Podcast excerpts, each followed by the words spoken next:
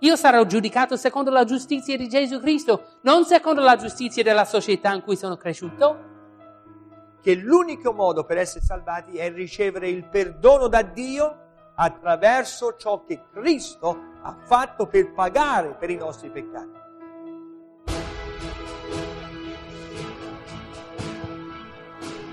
Giovanni capitolo 3. Titolo del messaggio stamani è Vedere il regno di Dio. Vedere il regno di Dio. Ora, un paio di settimane fa ho predicato un messaggio in, nella prima parte di Giovanni capitolo 3 eh, rivedremo solamente eh, velocissimamente qualche cosa che abbiamo visto un paio di settimane fa, però il messaggio in realtà va oltre, arriveremo, Dio volendo, stamani fino al versetto 18. Non mi soffermerò su Nicodemo, però partiamo da Nicodemo e poi andiamo avanti.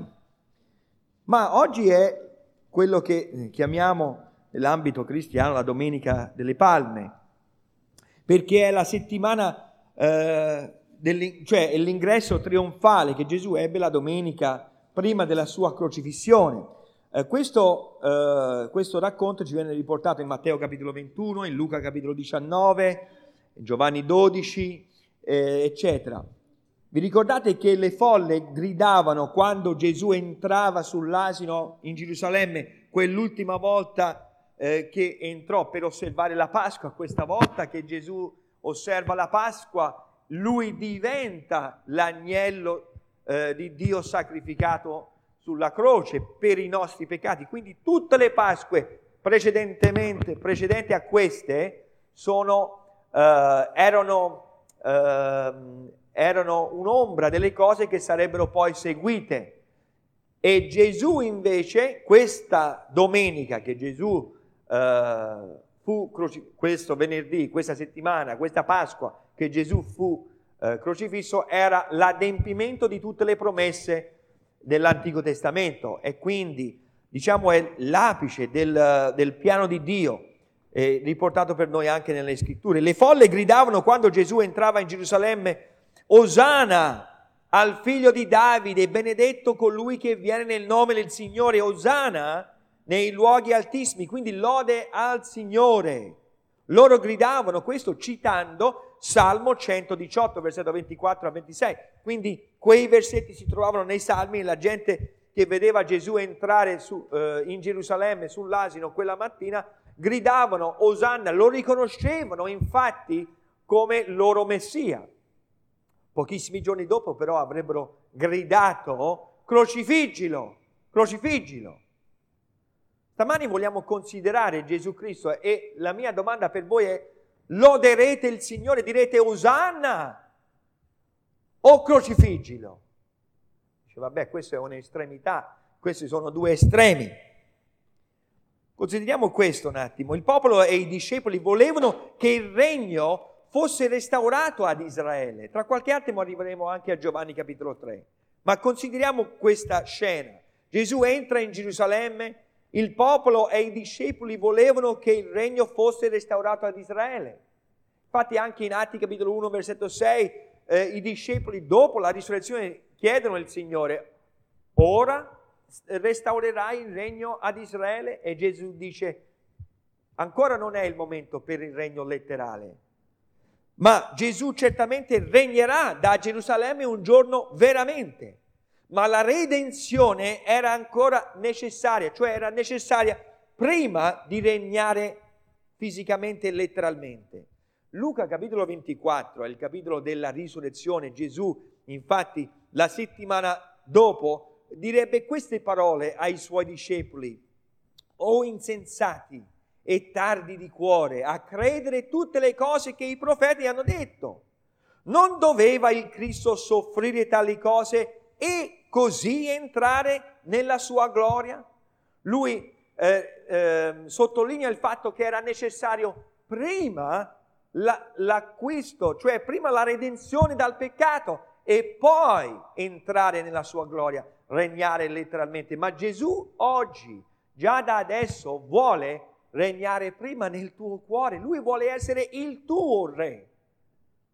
In seguito lui regnerà infatti sulla terra a prescindere che se uno, se noi ci siamo sottomessi a lui.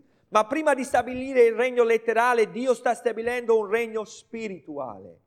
Salmo 110, versetto 1 dice, l'Eterno dice al mio Signore, siedi alla mia destra finché io faccia dei tuoi nemici lo sgabello dei tuoi piedi. Cioè, ora stiamo stabilendo un regno spirituale, il Signore lo sta facendo. Quali sono i nemici da sconfiggere per stabilire il suo regno? Il peccato, il diavolo, la morte. Ma Colossesi capitolo 2, versetto 14 ha qualcosa da dire a questo riguardo. Egli, cioè Gesù, ha annientato il documento fatto di ordinamenti che erano contro di noi, cioè le leggi di Dio che ci condannavano perché noi siamo peccatori, noi veniamo meno a quello che è stato rivelato nella legge di Dio. E queste scritte, Paolo le, eh, le descrive in questo modo, contro di noi, cioè perché ci condannavano. Ma Gesù ha annientato il documento fatto di ordinamenti che erano contro di noi e che ci era nemico. E quindi Gesù doveva prima sconfiggere il nostro nemico, cioè il nostro peccato che ci impedisce di avere un rapporto con il Padre e l'ha tolto di mezzo inchiodandolo alla croce. Quindi Gesù è andato alla croce appunto per sconfiggere il nostro nemico principale che è il mio peccato. Ascolta, il mio peccato non è il tuo nemico principale, eh? Il mio peccato è il mio nemico principale. Dice, vabbè, il diavolo, il mondo, tutto è contro di me. Il tuo problema principale è il tuo peccato, è il mio. Ora, versetto 15, avendo quindi spogliato le potestà e i principati, quindi Gesù ha sconfitto anche il diavolo quando è morto sulla croce, è risorto. Ne ha fatto un pubblico spe- spettacolo trionfando su di lui, eh, su di loro in lui, cioè con la risurrezione. Lui ha sconfitto il diavolo pagando per i nostri peccati, come era promesso in Genesi capitolo 3, versetto 15, che ha schiacciato il capo del serpente e così con la risurrezione lui trionfa su di loro. Quindi Gesù, quella settimana, loro hanno gridato Osanna, volevano un regno terreno, ma Gesù è venuto per stabilire un regno spirituale. Poi regnerà anche letteralmente. Gesù ha trionfato sul peccato e sulla morte per dare ingresso a noi nel suo regno spirituale. Quando Gesù, ora tornando a Giovanni capitolo 3, lui dice eh, che c'era fra i farisei un uomo di nome Nicodemo, un capo dei giudei. Questi venne da Gesù di notte e gli disse, Maestro, noi sappiamo che tu sei un dottore venuto da Dio, perché nessuno può fare i segni che tu fai se Dio non è con lui. Gesù risponde nel versetto 3, in verità, in verità ti dico che se uno non è nato di nuovo non può vedere il regno di Dio. E quindi è necessario prima nascere spiritualmente per poter entrare nel regno di Dio spirituale. E Gesù porta l'attenzione su, eh, su quello spirituale. Ora, in questo brano Gesù spiega cosa vuol dire far parte del, del suo regno, spiegando con quattro aspetti della salvezza. Innanzitutto la necessità della nuova nascita i primi sette versetti è quello che abbiamo visto un paio di settimane fa. Poi, in secondo luogo, dal versetto 8 al versetto 13, lui usa l'esempio del vento per spiegare a noi l'opera dello Spirito Santo nella nostra salvezza. Poi, dal versetto 14 al versetto 18, eh, ci dimostra quello che è l'opera sua, cioè l'opera del Figlio di Dio. Uh, anzi, no, dal versetto 14 al 15 cioè che il figlio dell'uomo sarà innalzato, riferendosi al sacrificio di Cristo sulla croce. E poi dal versetto 16, 17 e 18 l'opera di Dio in questo, il Padre. Quindi vediamo in questo brano lo Spirito Santo, Gesù e il Padre, tutti coinvolti nella nostra salvezza per portarci alla salvezza in Gesù Cristo, per farci entrare nel suo regno spirituale. E questo è ciò che vogliamo considerare stamani, l'opera dello Spirito Santo, usando il, l'esempio del vento che Gesù usa nel versetto 8 al 13. La redenzione di Cristo è la fede in Lui che è necessario per la salvezza. E poi l'amore è l'appello del Padre di credere in Gesù Cristo, tu dovresti accogliere Gesù come tuo Re, perché Egli è certamente degno. Stamani vi incoraggerei a dire Osanna, ma nel tuo cuore veramente, e non rimanere indifferente. Ora voglio che consideriate un attimo Apocalisse capitolo 3. Apocalisse capitolo 3, l'ultima lettera alle sette chiese, la chiesa in Laodicea, vedi un po' quello che devi fare per, per, non, per abbassare un attimo, non lo so se sono io che lo sto toccando in continuazione, comunque vediamo di migliorarlo alla, al meglio possibile. Apocalisse capitolo 3, versetto eh, 15. Gesù dice, eh, Gesù dice a Giovanni di scrivere, lo stesso Giovanni a proposito che ha scritto il Vangelo di Giovanni, questo è l'Apocalisse che uh, è Gesù detta a Giovanni quello che deve scrivere qui. Lui infatti dice nel versetto 14 e a, all'angelo della chiesa di Laodicea scrivi queste cose, dice l'Amen, il testimone fedele, è verace, il principio della creazione di Dio, quindi tutti riferimenti a Gesù Cristo. Il versetto 15 è interessante. Io conosco le tue opere, che tu non sei né freddo né caldo. O fossi tu freddo o caldo. Così perché sei tiepido e non sei né freddo né caldo, io sto per vomitarti dalla mia bocca. Perché ho fatto riferimento a questi versetti qui? perché Dio non vuole che noi siamo indifferenti. In realtà non dico che non è possibile essere indifferenti a, davanti a Gesù, è possibile ovviamente, ma non è giusto essere indifferenti. O che tu fossi caldo o freddo, ma non siate tiepidi. Io vi esorto stamani, vi incoraggio stamani a dire Osanna, benedetto colui che viene nel nome del Signore, cioè Gesù Cristo. Glorifica il Signore, stamani nel tuo cuore. Dio non è compiaciuto con la tua indifferenza. Non siamo tiepidi. Accogli il Signore con, con, in, in fede. E ora consideriamo il versetto 1 a 7, quello che abbiamo detto di Nicodemo Innanzitutto la necessità della nuova nascita per entrare nel regno di Dio. Abbiamo detto la nascita fisica in questo, in questo brano ci porta nel mondo fisico, ma la nascita spirituale ci porta nel mondo spirituale, cioè nel, nell'ambito spirituale. Gesù dice è necessario nascere di nuovo per vedere il regno di Dio. Nicodemo disse come può un uomo nascere quando è vecchio? Può egli entrare in una seconda volta nel grembo di sua madre e nascere? Gesù rispose in verità, in verità ti dico che se uno non è nato d'acqua e di spirito, cioè nell'ambito fisico e nell'ambito spirituale, non può entrare nel regno di Dio. Tutti noi stamani siamo nati di acqua, cioè nell'ambito fisico. Se eh, e Gesù ci sta conducendo con le sue parole alla nascita spirituale. Quindi, eh, versetto, versetto 6, ciò che è nato dalla carne è carne e ciò che è nato dallo spirito è spirito. Non meravigliarti se ti ho detto dovete nascere di nuovo. Quindi è necessario la nuova nascita. Non puoi essere salvato così come sei c'è bisogno di una nuova nascita. Ora, la nascita umana include un travaglio. Abbiamo già detto in Isaia 53, Gesù ha subito quel travaglio per farci nascere nel mondo spirituale. Egli vedrà il frutto del travaglio della sua anima, riferendosi al Padre che vede Gesù sulla croce, e ne sarà soddisfatto per la sua conoscenza, cioè per la conoscenza di Gesù Cristo, il giusto, mio servo, renderà giusti molti perché si caricherà delle loro iniquità.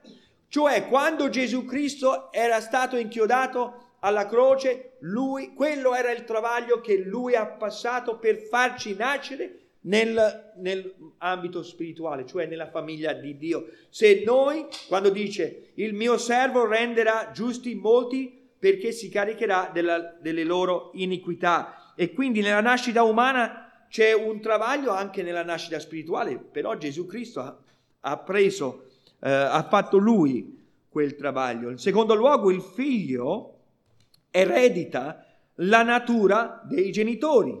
Secondo Pietro, capitolo 1, versetto 4, dice, ci sono donate le preziose e grandissime promesse affinché per mezzo di esse diventiate partecipi della natura divina. E quindi quando noi nasciamo di nuovo, attraverso il travaglio di Gesù Cristo, cioè Lui ha pagato per i nostri peccati, noi crediamo in Lui come nostro unico Salvatore, Lui ci rende giusti e ci dona una natura divina ci dà lo Spirito Santo e quindi noi nasciamo nella famiglia di Dio per fede quando accetto Gesù Cristo come mio personale Salvatore. Numero tre, la nascita accade in un momento e in un luogo. Sul mio certificato di nascita c'è scritto che alle 11.25 circa eh, del 4 dicembre del 1973 in Oak Park, Illinois, io sono nato in un luogo e in un posto. La nascita spirituale accade in un luogo, in un posto, cioè è una decisione che tu prendi una volta per sempre nella tua vita. È un, il giorno in cui tu riconosci il tuo peccato davanti a Dio, riconosci ciò che Cristo ha fatto per salvarti e ti affidi a Lui per essere tuo Salvatore per fede una volta per sempre. E in quel momento sei nato di nuovo. E quindi non è una cosa che accade piano piano. Quante mamme vorrebbero dare alla luce un bambino eh, in un periodo di circa un anno? Cioè il parto dura un anno. Qu- quante mamme vorrebbero stare nella sala parto per un anno? Sala parte per, per un anno. No, non succede così. In un giorno, in un momento, il bambino nasce ok? E così tu nasci di nuovo spiritualmente in un momento, in un giorno, quando tu riponi la tua fede in Gesù Cristo una volta per sempre. E in quel momento sei nato di nuovo e fai parte della famiglia di Dio spiritualmente. Allora, nascere accade in un momento in un luogo. E numero 4, la nascita è un nuovo inizio. Secondo Corinzi 5:17 dice, se dunque uno è in Cristo, egli è una nuova creatura. Le cose vecchie sono passate, ecco tutte le cose sono diventate nuove. E un giorno nella mia vita, nel 1973, io sono nato figlio di Francesco Maietta e Gaetana Stompanato, ma dopo circa otto anni io ho riposto la mia fede in Gesù Cristo come mio personale Salvatore e in quel giorno, in quel momento, io sono diventato parte della famiglia di Dio e ora sono un figlio di Dio non per merito mio, ma Cristo ha fatto tutto quello che richiedeva per la mia salvezza e io ho riposto la mia fede in Lui una volta per sempre e ora sono figlio di Dio. E tutti i credenti di tutti i tempi nascono di nuovo in questo modo. E così Gesù dice, per entrare nel regno di Dio devi nascere di nuovo. Ok? Io mi auguro che tu sei nato di nuovo. Tutti voi siete nati di acqua fisicamente, ma dovete nascere di spirito. Se non sei nato di nuovo, puoi nascere di nuovo oggi, ok? E Dio ti dà la sua natura divina e, eh, ed è un nuovo inizio. Dunque, se uno è in Cristo, egli è una nuova creatura e tutte le cose sono diventate nuove. Allora, in secondo luogo, versetto 8 a 13, Gesù va avanti perché Nicodemo è ancora confuso. Versetto 8 dice, allora Nicodemo eh, dice, ma come, sono, come può essere queste cose, come possono essere? Devo entrare di nuovo nel gremo di mia madre? Gesù dice nel versetto 7, non meravigliarti se ti dico, se ti ho detto dovete nascere di nuovo. Perché è un concetto che Nicodemo doveva già capire. Lui aveva le scritture. Versetto 8. Ora Gesù, il maestro, il sommo maestro, usa un esempio, l'esempio dello Spirito Santo, per farci l'esempio del vento, per spiegarci come lo Spirito Santo opera nella nostra nuova nascita. Versetto 8 dice, il vento soffia dove vuole e tu ne odi il suono, ma non sai dove va, dove viene, eh, non sai da dove viene né dove va. Così è chiunque è nato dallo Spirito. Quindi Gesù sta insegnando come il vento, così lo Spirito. Nicodemo rispondendo gli disse, come possono accadere queste cose? Oh, ma è duro, eh? Ma lui non è l'unico duro. Ci sono tanti duri anche qui dentro, io il primo. Gesù rispose e gli disse, tu sei il dottore di Israele e non sai queste cose? Quindi lui doveva sapere queste cose. Probabilmente il dottore di Israele significa non che lui avesse un, uh, un ambulatorio medico, ma lui era l'insegnante, probabilmente l'insegnante più importante in Israele, maestro eh, esperta sulle scritture, eppure non aveva capito queste cose fondamentali. Anche noi dobbiamo conoscere queste cose, dovremmo sapere qualche cosa di più. Cerca le scritture e vedrai che queste cose ti indicheranno a Gesù Cristo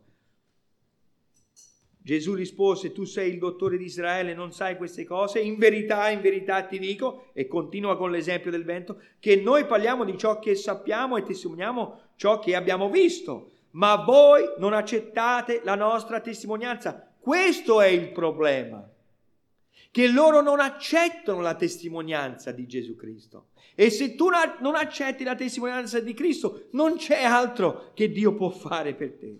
Tu devi accettare la testimonianza di Gesù Cristo, quello che Gesù sta dicendo qui. Versetto 12, se vi ho parlato di cose terrene e non credete, come crederete se vi parlo di cose celesti? Or nessuno è salito in cielo se non colui che è disceso dal cielo, cioè il figlio dell'uomo che è nel cielo. E questa è ehm, la lezione sul vento cioè la lezione sull'opera dello Spirito Santo, usando il vento come esempio. Probabilmente quella sera soffiava un venticello che faceva eh, stormire le foglie di un olivo. Sia nell'ebraico ruach che nel greco pneuma, la parola vento è la stessa parola per spirito.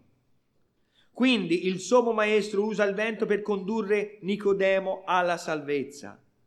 Quanto è importante il vento alla, all'agricoltura, alla, alla navigazione, l'energia, il polline, i semi, gli uccelli. Il vento infatti è indispensabile, se non ci fosse il vento la nostra vita sarebbe completamente diversa. Il vento, qualche caratteristica del vento per fare un paragone, per, siccome Gesù eh, dice eh, nel versetto 8 il vento soffia dove vuole e tu ne odi il suono, ma non sai da dove viene né dove va. Cioè ci sono, è una cosa spirituale, Gesù sta dicendo. Noi sappiamo che il vento esiste, non vediamo il vento materialmente, ma vediamo l'effetto del vento. E eh, anche se noi non vediamo il vento, non vuol dire che non esiste. E quindi lo sta portando a ragionare su concetti spirituali. Il vento è indipendente, cioè l'uomo non controlla il vento e l'uomo non controlla la sua salvezza. L'uomo non può far nulla per essere salvato, l'uomo non può rimediare al suo distacco da Dio. Galati capitolo 2 versetto 16 dice sapendo che l'uomo non è giustificato per le opere della legge, ma per mezzo della fede in Gesù Cristo poiché nessuna carne sarà giustificata per mezzo della legge. Gesù dice che l'uomo non può rimediare al suo distacco da Dio, ma Gesù Cristo ha rimediato al nostro distacco da Dio e noi dobbiamo credere in Lui. Ecco Tito capitolo 3 versetto 7, affinché giustificati per la sua grazia, la grazia vuol dire gratuitamente, affinché giustificati per la sua grazia fossimo fatti eredi della vita eterna. Ecco, questi sono tutti i versetti sos- eh, di sostegno a quello che Gesù sta dicendo. Il vento è indipendente, il vento è invisibile. Non si vede il vento, ma sentiamo il suo effetto. Giovanni 16, versetto 8.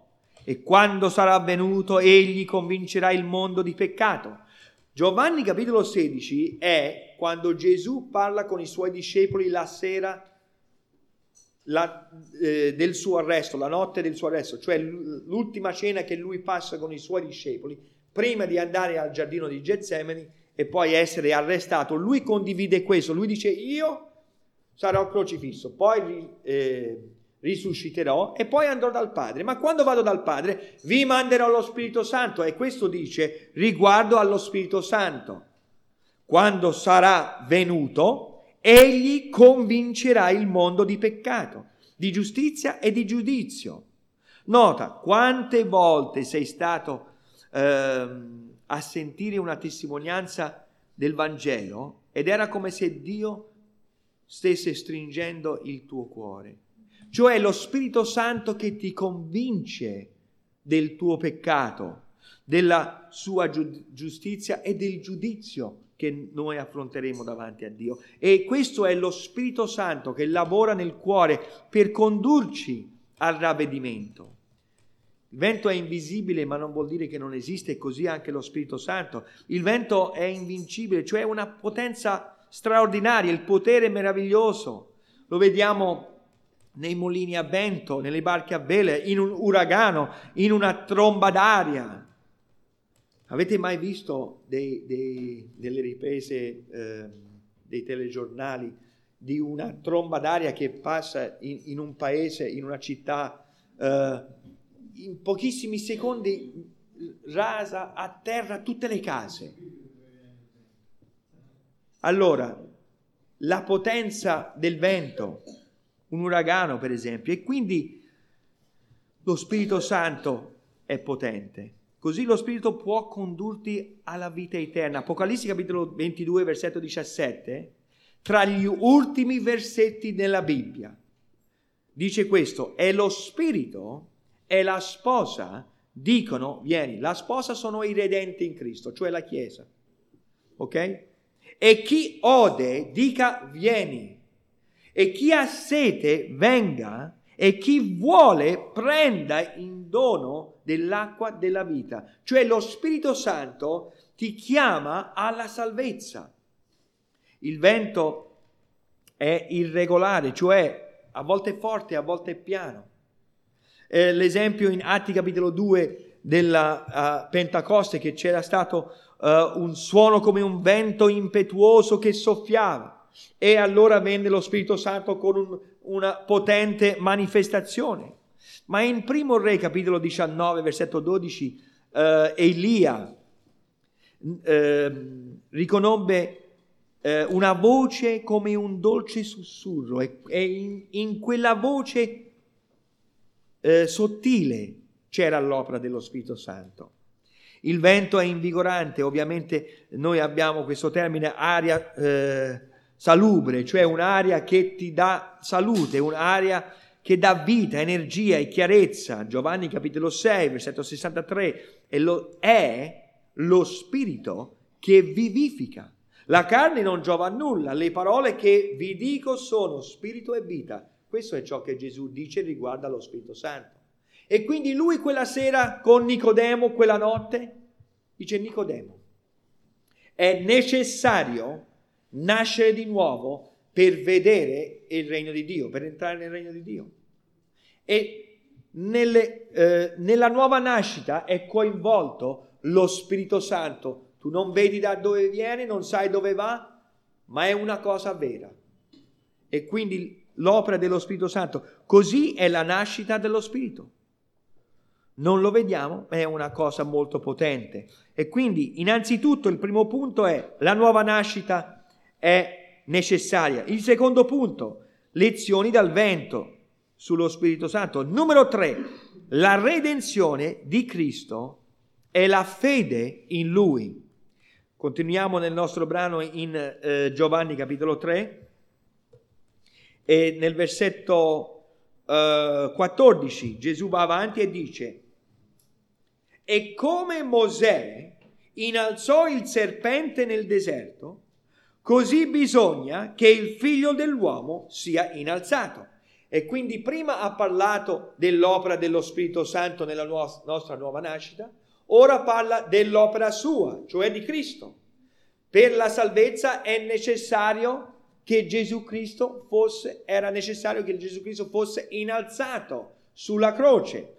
Essere innalzato ha un eh, doppio significato, cioè che lui doveva essere crocifisso e lui doveva essere glorificato. Allora, la storia di Giovanni eh, capitolo 3, versetto 14 a 15, cioè di Mosè che innalzò il serpente nel deserto, così bisogna che il figlio dell'uomo sia innalzato affinché chiunque crede in lui non perisca ma abbia vita eterna.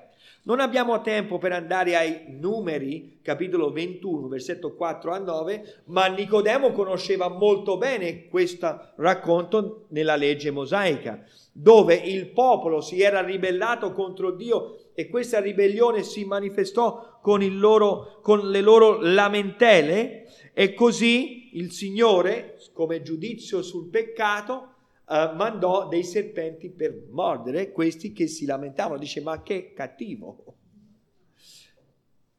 Questo serve per insegnarci che il peccato ti ucciderà. Il peccato è terribile e c'è un giudizio sul nostro peccato. Anche le lamentele. Vero Po? Assolutamente. Lui ha un messaggio intero. Lui può predicare quattro domeniche di fila su questo argomento qui. Ma il Signore ci dà in Numeri capitolo 21 questo racconto e Nicodemo lo conosceva molto bene ed era una storia riguardo il peccato. Il peccato loro si manifestò con mormorio e lamenti. Si lamentavano della manna, della manna che Dio gli aveva dato per cibarli, per sostenerli e la manna era una figura di Gesù Cristo. Quindi in realtà loro mormoravano perché non erano soddisfatti con il pane che Dio gli aveva dato. Se tu non sei soddisfatto con Gesù Cristo, non sarai mai soddisfatto con niente e ti rimane solamente il giudizio. Questa è la lezione di Numeri capitolo 21. Ed ecco perché Gesù dice Così come Mosè innalzò il serpente nel deserto, cosa vuol dire? Perché come rimedio a, ai morsi dai serpenti, Dio disse a Mosè, Mosè pregò a Dio e Dio disse ok, ora prendi, eh, fai, forma un serpente di bronzo, mettilo su un'asta, questa è un'immagine che noi conosciamo, serpenti su, sull'asta è il simbolo della medicina, su, sulle ambulanze. E, e, e le farmacie no? ce l'hanno su, sul loro grembiule questo simbolo del serpente sull'asta. Ecco, viene da Numeri capitolo 21 e viene da Giovanni capitolo 3, perché questo era il rimedio per il loro avvelenamento. Dovevano mettere questo bronzo, questo serpente di bronzo sull'asta e chiunque veniva morso e quindi stava per morire, bastava guardare al serpente sull'asta e sarebbero stati guariti.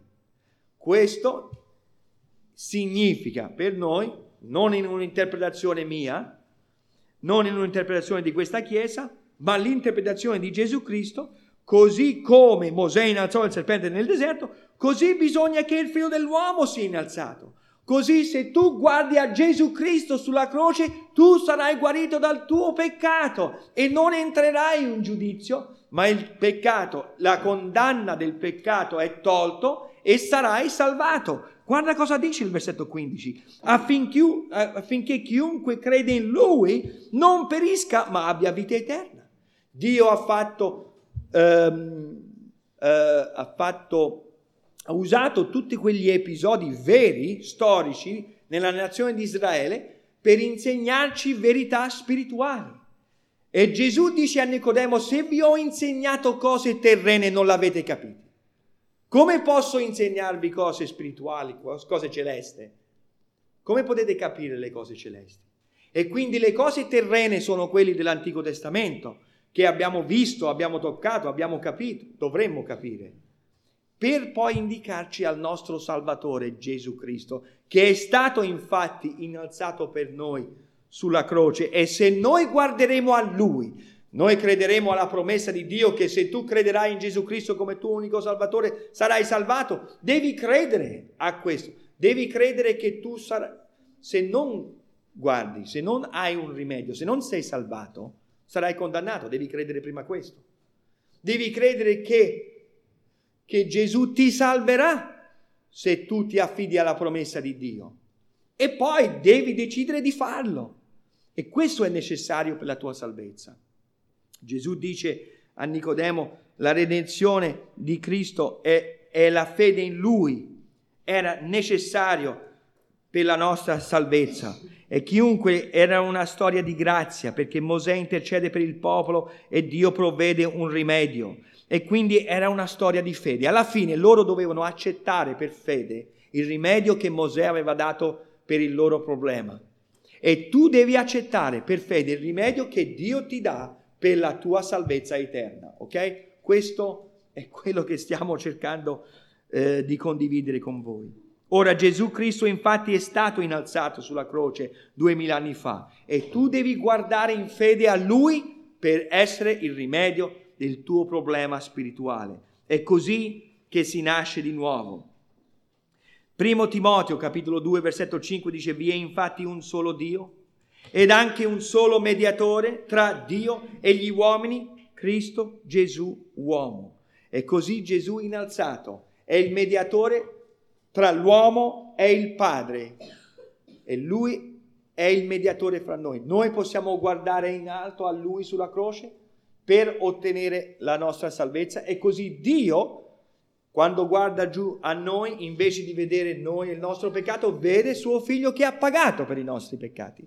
E quindi questa è la storia della redenzione, questa è la storia della salvezza. E arriviamo al versetto 16, 17 e 18 che eh, includono ora il Padre nel racconto per la nostra nuova nascita, nel racconto della salvezza. Abbiamo l'opera dello Spirito Santo, abbiamo l'opera di Gesù Cristo e ora abbiamo l'opera di Dio, versetto 16. Poiché Dio ha tanto amato il mondo che ha dato il suo unigenito figlio affinché chiunque crede in lui non perisca, ma abbia vita eterna. E quindi questa è un'ulteriore spiegazione che Gesù Cristo è il sacrificio per noi che è stato innalzato sulla croce, affinché se noi guarderemo a Lui in fede, noi saremo salvati eternamente. Perché tutto questo? Perché Dio ti ama, poiché Dio ha tanto amato il mondo che ha dato il suo unigenito figlio, affinché chiunque crede in lui non perisca, ma abbia vita eterna.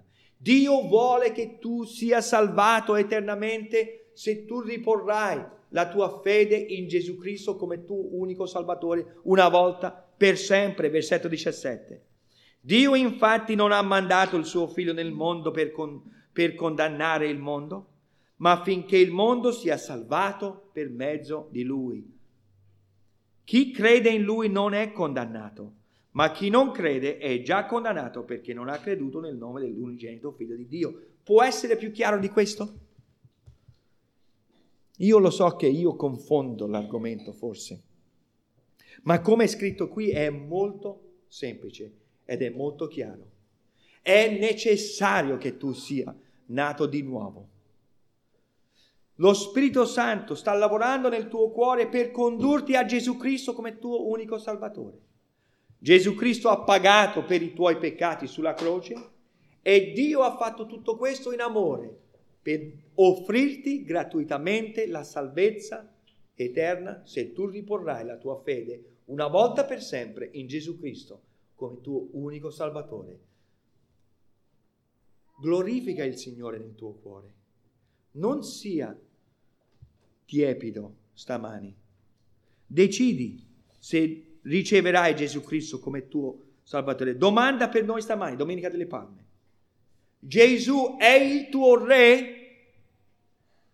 Egli è venuto per far sì che tu potessi entrare nel suo regno.